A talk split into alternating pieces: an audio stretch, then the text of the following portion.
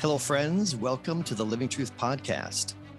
This is your host, Michael Carey, today, and I have an incredible guest, Jason Martinkus, today. Jason is a counselor and an author with with all the books and the workshops and, and the incredible resources that he has he said i am just a regular joe trying to work a recovery program jason thanks so much for being on the show yeah thanks for having me glad to be here so Worthy of Her Trust is the book that we're going to focus on today and and it's just an incredible resource that i think all guys need to we men and women alike really need to read this book. Guys that are um, involved in unwanted sexual behavior and and um, you know they have broken trust in their marriage or their relationship with the fiance girlfriend whatever you know this uh, such a, such an incredible resource. Could you give us a glimpse of like what is what it look like writing this book and how did you come to write this book yeah.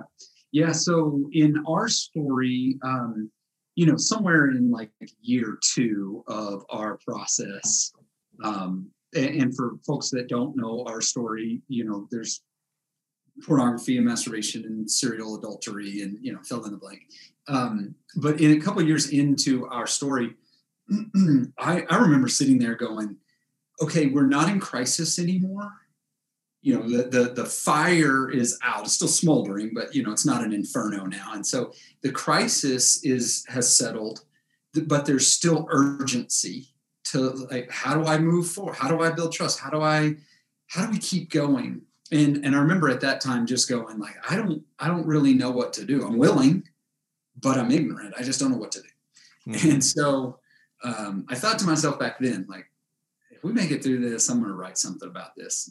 Um, so fast forward, it was probably at the, I don't know, it was probably 12 years, 11 or 12 years into our recovery that the, the question at that point we're, we're in ministry and, and, you know, trying to help people on a day in and day out basis.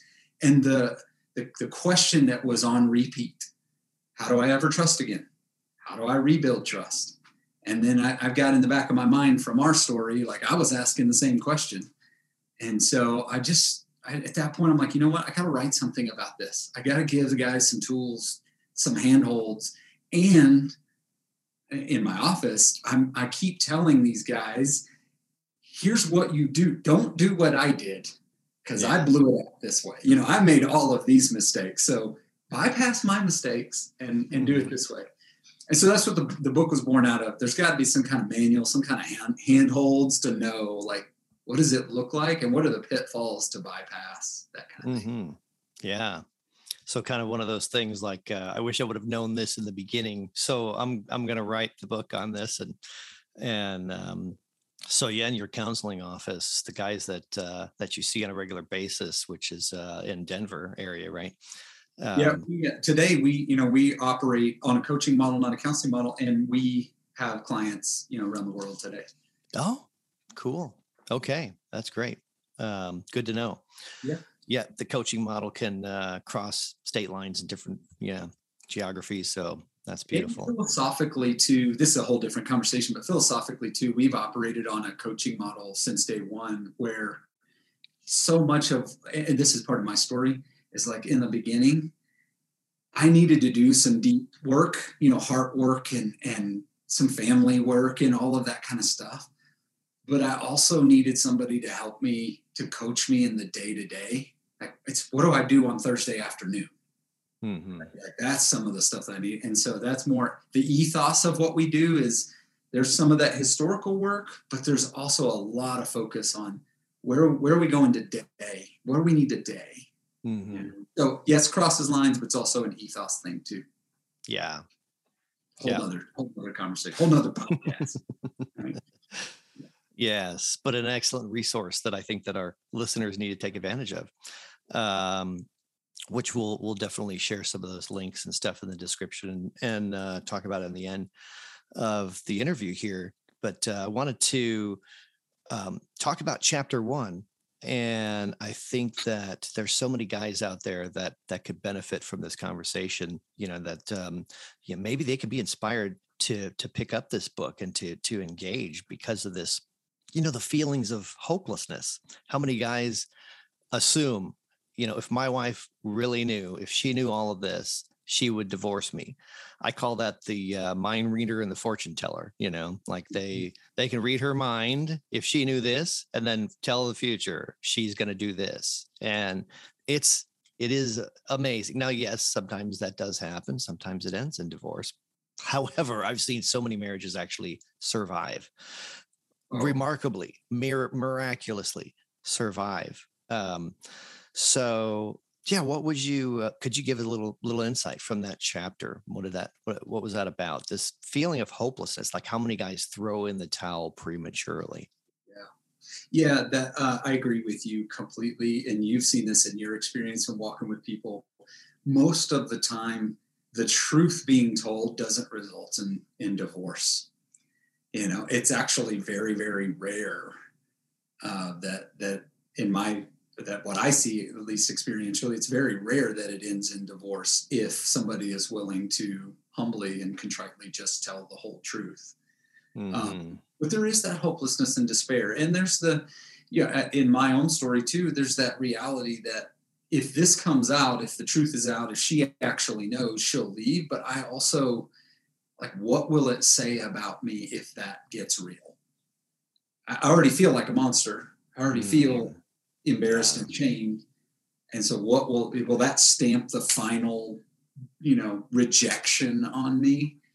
That that's some of the emotional stuff that was going on. Um, Mhm. I think for a lot of guys though they miss and and you and I were talking about this before you hit record that I wish I would have written more and maybe maybe 2.0 maybe there'll be a 2.0 I wish I'd have written about the heart behind this stuff. And Mhm. um, and so the heart behind telling the truth and and coming clean and actually moving into a space where you give yourself a chance to be free.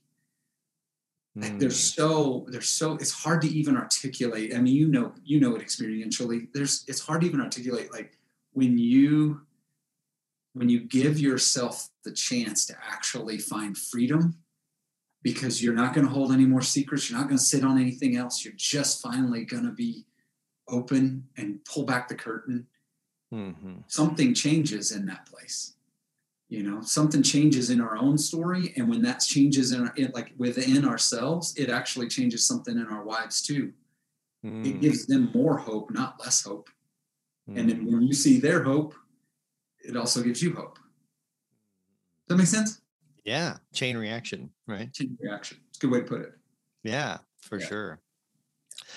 Yeah, that is so true. When when you get to that place where you've disclosed everything and you have no more secrets, right? And and we're not talking about, you know, renting a billboard or something and say, you Right. know, I've I hired a prostitute or whatever like that. You're just talking about one person, two people, a counselor, your wife, right? The um freedom, tasting that freedom, it just it it does change you. You look in the mirror and for the first time you see a man who has come clean and been honest. Whereas every time you looked in the mirror before, you see a liar, you see, you know, all the shame that just keeps um, cultivating inside, which just leads to more acting out and unwanted sexual behavior anyway. I mean, the shame is the, the root of so much of it. So, yeah, it's just, um, and that's what I tell guys all day long. Like you, you know, you you have to disclose everything, you know, at some at some point. And um, I think eh, for the most part, I and we haven't talked about this before, but I I would think you might agree the best place to disclose everything is in the counselor's office or or in the in the context of a coaching session or a model where there's a professional involved, right? Yeah. Yep. What is your take Um, on that? Yeah, my take on that is um, it is, in my opinion, it is a wife's prerogative. Hmm. It's a wife's prerogative. So if we're if if you as a husband, you know that there's a story to tell, and you can go plug in at a counselor's office or coach's office and actually get some of the background work and do it formally and through the process, and yes. And there are some wives who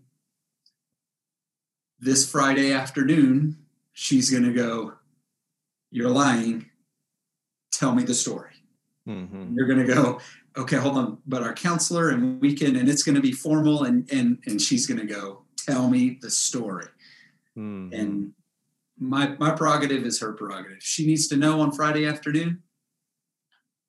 Looks like our, Friday afternoon is disclosure. Yeah, yeah, definitely. Um, I I also with um, I didn't know we are going to be talking a lot about disclosure. I'd, I'd thought more about it. Um, I, here's the other thing with disclosure that comes up for me is for so many um, counselors, and and I don't want to. Um, this isn't being uh, negative on counselors. Um, some for so many counselors, their concept of disclosure is like this is D-Day. This is devastation day. You know, there's going to be bloodshed. You know, I'm seeing the hmm. swords back there on your wall. Right? It's going to be, you know, and that's the way they paint it to their clients. Is it's going to be this the day when the train wreck happens, kind of thing. And I actually see more wives who, mm-hmm. yes, it's devastating. There's no doubt. Yeah. But for most wives, it, there's a, there's also relief in knowing I finally know the story of my life. Yes. Yes. I actually am getting some of my dignity back today because there are no more secrets. Mm-hmm. You know. Yeah, and all the train wreck. Right and all of those hunches that they had that something was off, something was going on, you know, are validated. And yeah, for sure. Yeah. For for couples that make it, it's a milestone.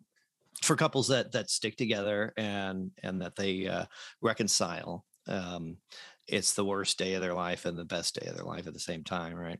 Exactly right. So yeah, devastation day. Um, yeah, it might feel like that, but uh, that's exactly what I've seen, what you're describing too. And and I agree totally. You know, yeah, it should be her choice. Um, now I know, you know, we and we we talk a lot about gender and and so on. I just felt like I should mention this. Um, uh, there are many cases where the table is flipped and the woman has had an affair and the man is experiencing that that betrayal as well and um, it's uh, it is more rare, or at least I, you know, it seems like it is with the amount of people that come for help uh, that I've seen. But um, I just wanted to throw that out there because I know that there are some listeners, and and um, that is a reality. Some some guys that listen to this podcast um, you know if we uh, we talk about those pronouns and stuff uh, you could just reverse that and put yourself you know in in the wife i mean you know in in the shoes of the the person that was betrayed the partner uh, is what a lot of professionals call it. Um, so anyway yeah i think that uh, and, and i think a lot of your book can really be um, you know you can you can change out wife and put in partner and it can you know husband instead his wife and he is she whatever you know flip it around i think that there's a lot of really great stuff that uh, um, that that um, situation could benefit from in this book.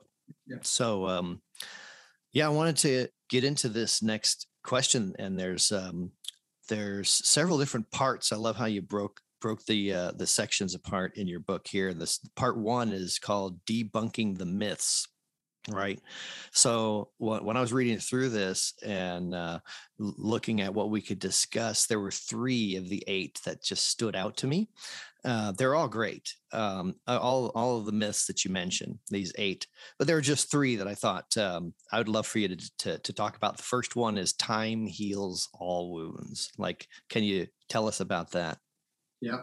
Yeah that's kind of a common refrain that you hear in our culture you know is time heals wounds and it's it's uh it's something that whenever I started writing the book, I, you know, I would hear people in the office.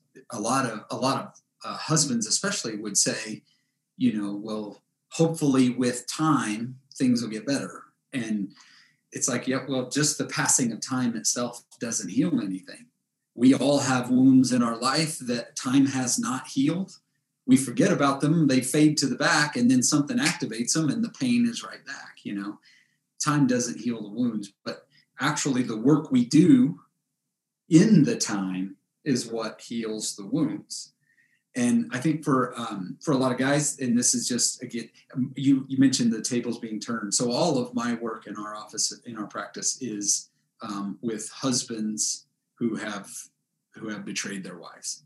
So right. we don't we don't actually do it the other way around in our office.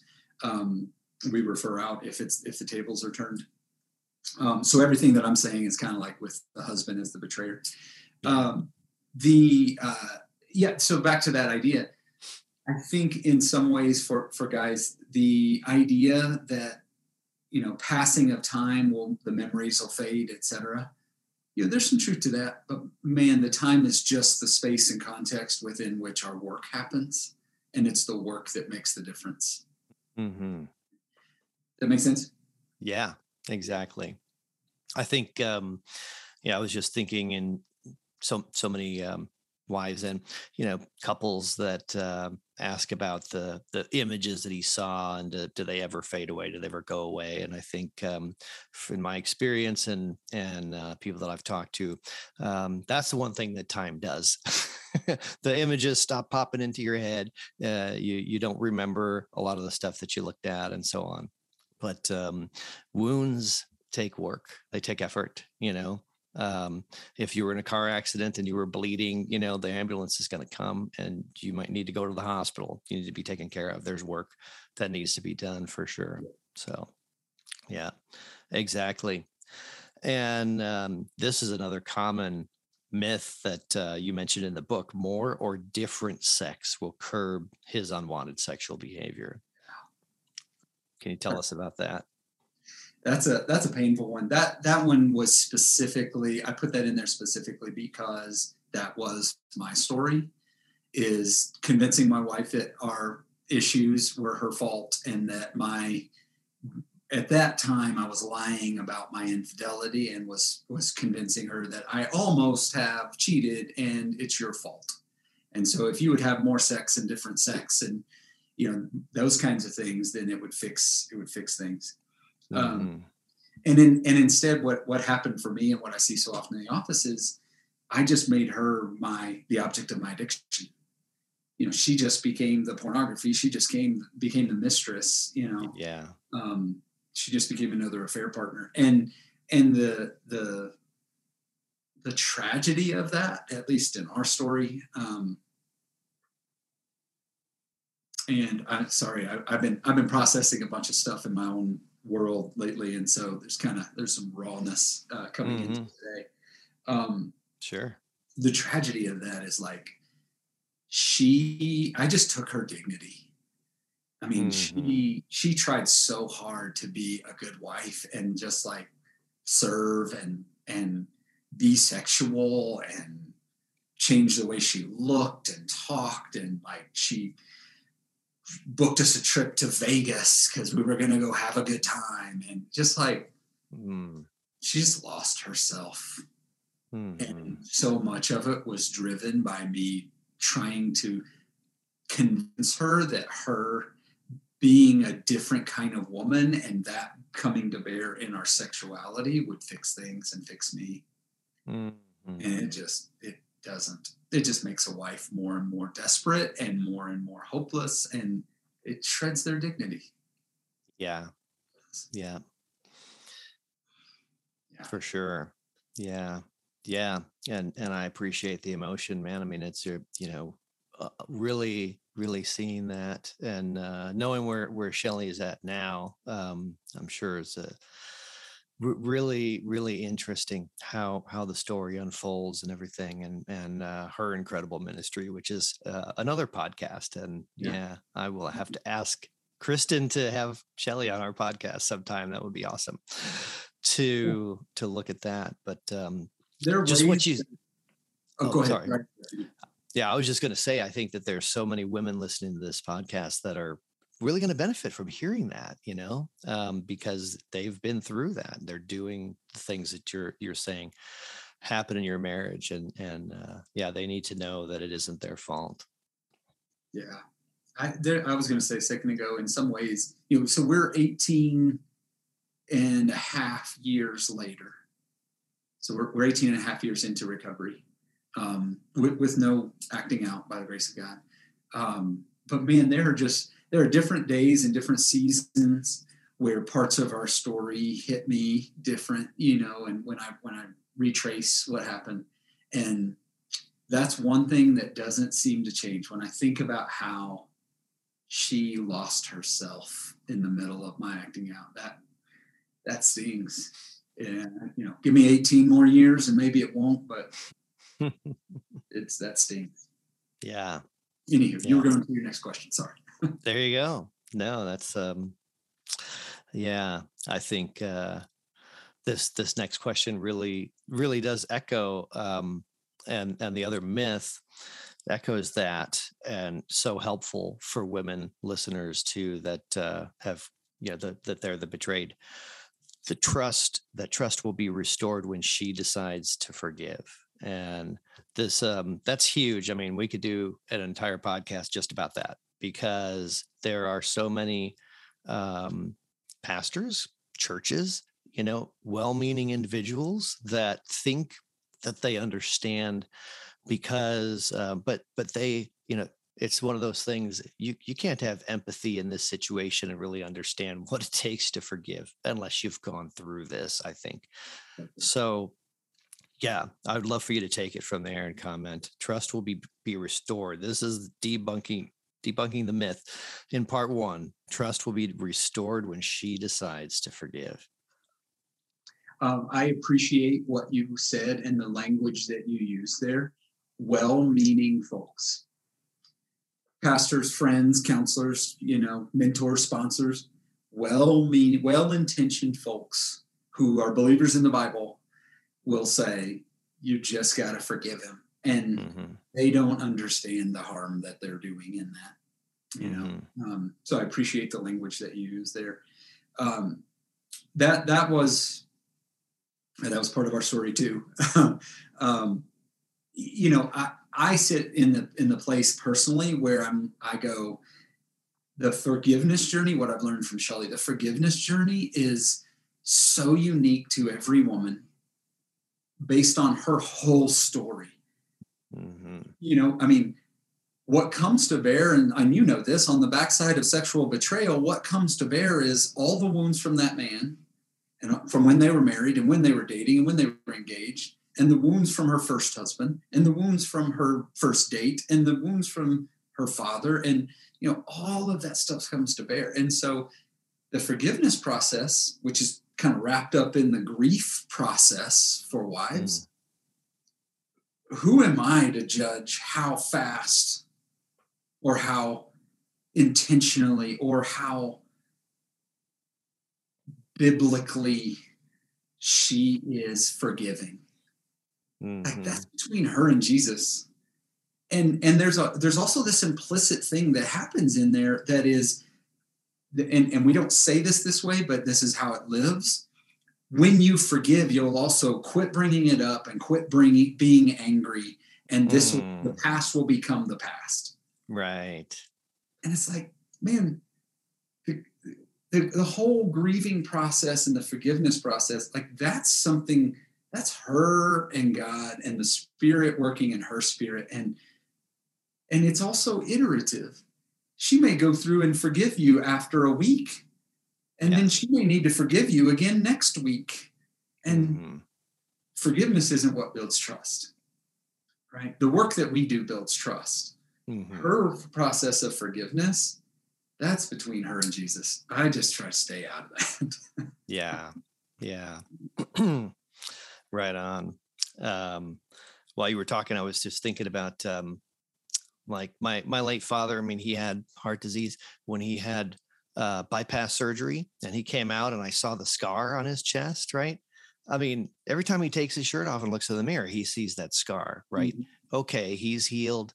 His uh, he's he's hopefully not going to have uh, you know heart attacks and stuff. Might might be a thing in the past, but he still has to see that scar. Right yeah and that's i think that's kind of the way it is i mean they have to live with it it's it's a new it's a new thing that they it's a new story a new narrative in their life that they'd have to live with yeah. and, a, and a scar that they have to live with so yeah i'm never going to bring it up again is ridiculous um, that's that's the guy talking out of his own shame because he doesn't want to experience the shame that he's going to feel again when she brings it up, you know. And that's so that's controlling.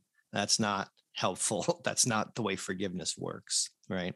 and, and people will say, you know, forgive and forget, right? Like God is a God of forgive and forget. God says He'll remember our sins no more, etc. Um, and I go, if God were God of forgive and forget, we wouldn't have a Bible because mm, the Bible is yeah. a record of wrongs, partially, right? It's like God doesn't. How can an omniscient God forget? Mm-hmm. He can't. He doesn't. He doesn't hold it over our head. He doesn't bring it up. He's not beating us up with it. That kind of thing, right? Our sins are separated from us in Christ, but that isn't. It's not a forgive and forget thing. It's not a forgive and it never is influencing our life again. Mm-hmm. Right. Mm-hmm. And so for a lot of for a lot of wives, they're told forgive, forget. Once you do that, then y'all will actually find healing. And mm-hmm. that's just traumatizing for a wife. Uh, insulting. Yeah. yeah. Yeah, and and you brought up another interesting point too with when you were talking about her past, you know, her past, you know, marriage, her past um, boyfriend, father, you know, the, all all the wounds and stuff that uh, are incorporated in I, I just wanted to caution guys, you know, if there's any listeners, just um, you know, we need we need to understand. Don't use that against her either. You know, oh, you're just reacting because of your father. Yeah, I mean, I think our job as husbands is to minister to the whole of her brokenness, all of it, and to love her well. You know, so so that father wound became part of your responsibility too, brother, to help her work through that and what does that look like? So it isn't a judgment hey you just need to go deal with that. And it's um the the craziness of of what shame and and i can i can speak to that because i know what it feels like to have that kind of shame from my own story you know the kind of shame and that's uh, that that wants to just control so that i don't feel that i don't have to feel the shame anymore and and that's not helpful that's not building trust at all is it um Totally. Well, in part two of uh, Worthy of Her Trust, you you discuss eleven non-negotiables, and um, this is this is awesome stuff. The eleven non-negotiables of trust building, and so I pulled out three that I'd love for you to to talk about. We were touching on a couple of these already, but uh, the first one, of course, is honesty. Has to start there. Can you comment on on that? Yeah, radical honesty just a, a, mindset and a heart attitude towards radical honesty. Um, that you're not going to sit on secrets, that you're not going to um, shade anything, that you're actually going to be dealing in details. Um, radical honesty about every area of life, from the groceries to the money to the sexual story, you know, to the kids to work, across the board. Radical honesty, and and for wives, they you know the radar, the, the spider sense is really strong, you know, for most wives. And so mm. they, they sense when something's off. They sense when there's shaded truth. They know, and it just makes them feel crazy when you, when you deny it, you know? Mm. Um, so radical honesty, if you want to rebuild trust, seeing radical honesty is just foundational for a life, Mm-hmm. And, and for us too, like for our own recovery process. Yeah when in our addiction or in our our like, like you said unwanted sexual behavior so much of that is shrouded in half truths and lies to other people and to ourselves yeah. Well, our own recovery depends on radical honesty. Yeah. Yeah. Yeah it does. Yeah yeah. Falls into that um the the idea of feeling free the freedom you know when everything's out in the open. Yeah. So another one you mentioned non-negotiable is accountability. Um, and accountability partners, uh, that's a that's another myth I think uh, can fall into that category too of how helpful an accountability partner can be. But um, I I love this. Um, we didn't talk about this before, but um, you so in your book you mentioned having three guys, and that is exactly what what we teach in our ministry. We teach the guys the the foundation of uh, mirroring Jesus and what he did. He had Peter, James, and John. These three guys he pulled closer to him, you know, and uh, had these three relationships. And it's like, yeah, when I for, first of all, when I heard God, you know, tell me to have three, like like Jesus, I said, well, if Jesus had three, I need 35. I mean, come on. but but seriously though, why so why did you suggest three and what what does accountability look like? Yeah, I uh, so this is one of those things as well where I was like, if I could rewrite or if there's a 2.0, I would change some of what I wrote about here. Um, so three for me fell into place accidentally. Uh, the the guys that that walked with me in the early days, the first couple of years, um, they just kind of fell in place accidentally. Um, that number, but what what came to bear on that is with three guys, and and this is why I'm a fan of it. Um, with three guys, inevitably it feels like somebody's going to miss. You know, somebody's sick, somebody's out of town for work, somebody's got a sick kid. You know, something comes up. So you've still got a, a the consortium of three people still at the table. Um, mm-hmm. Um, the second thing is you don't have the um, when there's two guys, for instance, when there's just one other person, you know, it's easy to have the the group think. It's easy to have your confirmation bias, you know, mm. that kind of thing. Mm, and so yeah. uh, the third person and the fourth person are, you know, better to break that up. And then the other thing that was really important to me with the three guys is they were they were different personalities that spoke to different parts of the process, even though they weren't they weren't counselors or coaches or pastors or they're regular guys, you know. Mm-hmm. But one guy was more heart oriented, and so he was able to talk to me about things emotionally. That a different guy was very head and tactical and you know achievement oriented, and he was able to speak in a different way. And you know, mm-hmm. one guy was more physical he would always give me a bear, big bear hug when I showed up. And I, I needed that dynamic mm. in those early days, especially I still do, frankly. But in those yeah. early days, especially, I needed just the different, and I needed somebody to, I needed to know when I showed up on Thursday morning that somebody was going to be sitting in front of me that loved me. Mm. And mm-hmm. with three other guys, there was always somebody there. Yeah later in our process, you know, I, I was able to speak more and speak more into their lives and offer something back. You know, in the beginning, I'm just the taker, right? Like I, like you said, I'm just the broken one. So I, uh-huh. I need 35 of y'all, not just three, but yeah. And then later I was able to give back more and be more a part of the, the synergy of the group, if you will. Yeah. yeah. Um, but early days, it was just, mm-hmm. I need help. Yeah, for sure.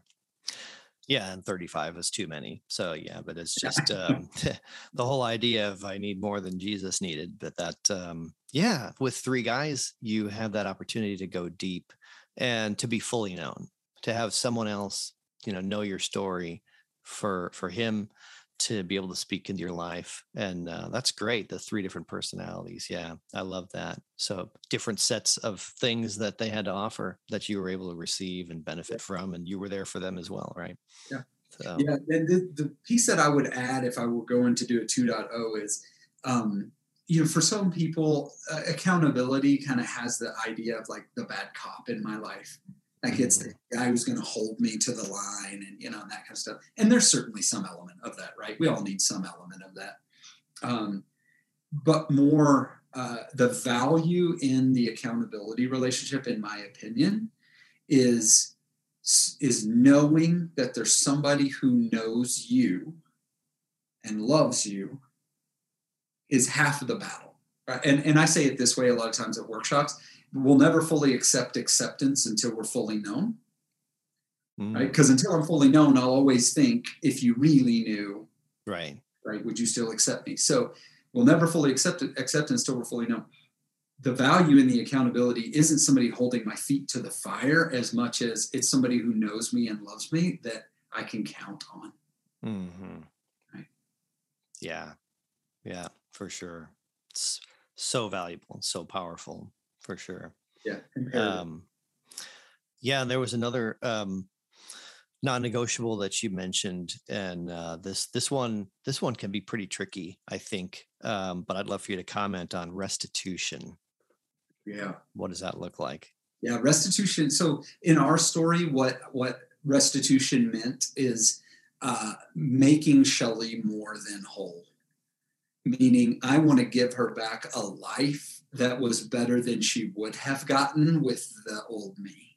Mm. Right. And so that shows up from everything in, in the way that I love her to the way that I clean the kitchen, you know, so she doesn't have to, to the way that I care for her when she, you know, her father is struggling to what happens around our parenting you know it, it's across the board just trying to keep in mind if i were going to and, and this gets a little bit you know theologically oriented but i think of like the word shalom hmm. and the idea of of peace and wholeness and everything being as it should be like the way god designed it and imagined it to be and hmm. if i can provide that in our relationship that's restitution Mm-hmm. Not just giving her what she should have already gotten, but better than she could have imagined. Mm.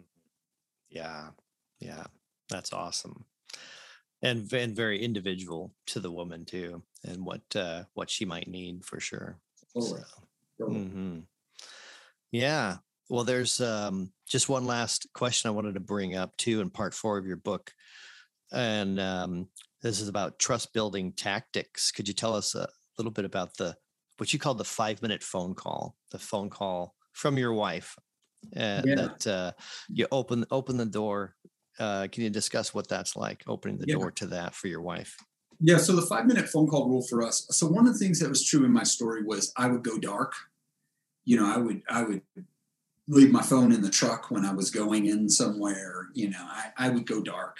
I would avoid her phone calls, or I would call and do kind of like the rushed hey, just want to call and check in. I'm really busy. Got to talk to you later. Bye. Just keep her off the case, you know, that kind of thing. Mm. Um, so that was a really important rule for us. Where in the beginning we decided she has five. minutes. She calls. She can call anytime she wants. She can text anytime she wants. I have five minutes to respond, and in that five minute window, she she's committed to to fighting the worst case scenario thoughts. Hmm. She's just going to hold steady and wait to hear back from me and then after five minutes she hadn't heard back then then she has permission to like let her mind think what is really going on and not mm-hmm. believe the best in me. Because in that five minutes she's trying to believe the best in me. He's busy he's in the bathroom he's you know he's in a meeting whatever. Yeah. So for us it was really important for me to to either respond immediately and answer her call or shoot her a text or call her back within that five minute window Mm. And and it did it did three things, served three purposes. I don't remember if I even wrote about that in there. Served three purposes. One, gave her reassurance. Right. Mm-hmm. Right. Second is also told her she's the most important thing in my life, second to the Lord in my recovery. Mm-hmm. She's the second most important thing. Nothing will come before, again, the Lord in my recovery. Nothing else will come before her being important. Mm-hmm. Right? The third is it it it changed me making her the most important thing. Mm. Yeah. Does that make sense? You you changed. You grew because of it. Yeah. When I sat down in a meeting, I sat on a meeting with my boss and the VP and the president of our part of the organization when I was working in corporate. And before the meeting started, I said, "Hey guys, I'm expecting a really important call from my wife. And so if she calls, I'm going to step out and grab it. I apologize in advance. It, it was changing me to make her that much of a priority. And, and like, mm-hmm. it's hard to articulate, but up until that point, she wasn't. She was second or third or 15th fiddle, mm-hmm. especially when I was in my addictive cycle Mm-hmm. So the process of that five minute phone call rule really changed my heart to make sure that she is top of line, first chair. She's the priority. Yeah. Yeah. Risking what other people think of you or how you look or whatever it is, you know, and putting all that aside. I mean, that's so important. So, uh, so much of, a, of the process of healing, you know, for us but um, yeah, I could see how that would do that exact thing, changing you to where um, you you you don't care what other people think, right? I mean, if they right. think, well, he's um, his wife wears the pants or whatever, you know, kind of screwed up right. thing that goes through people's minds and their judgments and different things you know we those are, that's exactly what we need to put aside in the things that uh, uh, would cause shame and and all of that the cycle inside of us think like overarching i mean this is what one of the things we talk about in the office the overarching theme of betrayal is I'll make sure I'm okay at your expense. That's the overarching theme of betrayal. The overarching mm. theme of redemption is I'll make sure you're okay at my expense. Mm. So if that costs me embarrassment in a business meeting, so be it. Mm. If that hmm. costs, costs me time and money and face and reputation, I'm right. going to make sure you're okay at my expense. Like if you live out that banner, you'll find redemption relationally. Mm-hmm. Yeah. Yeah. Phenomenal. Yeah. Incredible stuff. There's so much more in this book, Worthy of Her Trust. And of course, you could find this just about anywhere that you could find books. I'm sure there's a Kindle version copy on Amazon, electronic. Um, but uh, I'd love to just uh, wrap up by talking a little bit about the resources um, redemptive. You you mentioned redemp- redemption, you know, and in, in what you just said, and uh, so interestingly, uh, your website is redemptiveliving.com, and then there's worthy of her trust. Is it .com as well?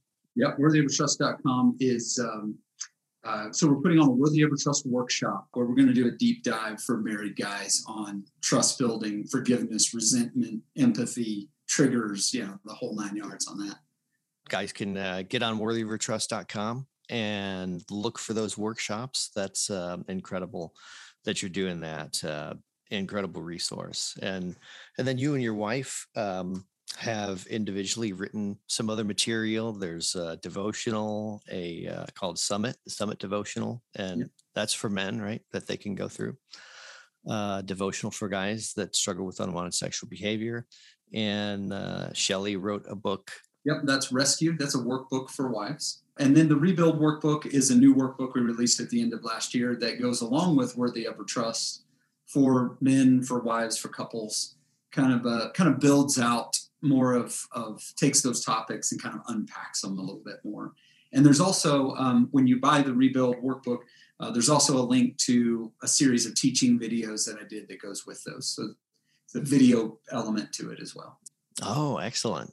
Excellent and then there's another paid uh, program that people can find is that on redemptiveliving.com the kitchen conversations that you, you told me about yep kitchenconvos.com or on redemptiveliving.com which mm. uh, which is a video course and uh, the way i described it i said to you earlier is kind of kind of soup to nuts Pre- preparing for disclosure all the way to grief and process after the fact and what does longer term recovery look like and redemption look like yeah. And it's kitchen convos because it's literally you and your wife sitting at the kitchen table. Yeah, yeah. That's how it started. Was conversations we were having in our kitchen, and then uh, uh-huh. and then a lot of the videos are us sitting in the office after all. So. Oh yeah, yeah. But that's it. Incredible conversations. Yeah, to have the two of you together is a awesome resource. So definitely, um, everyone listening needs to take advantage of these resources. I think there's something for everyone. Jason, thank you so much for being on our podcast. Really appreciate it. I think this is going to be huge, huge benefit to our listeners. Thanks for having me. Appreciate it.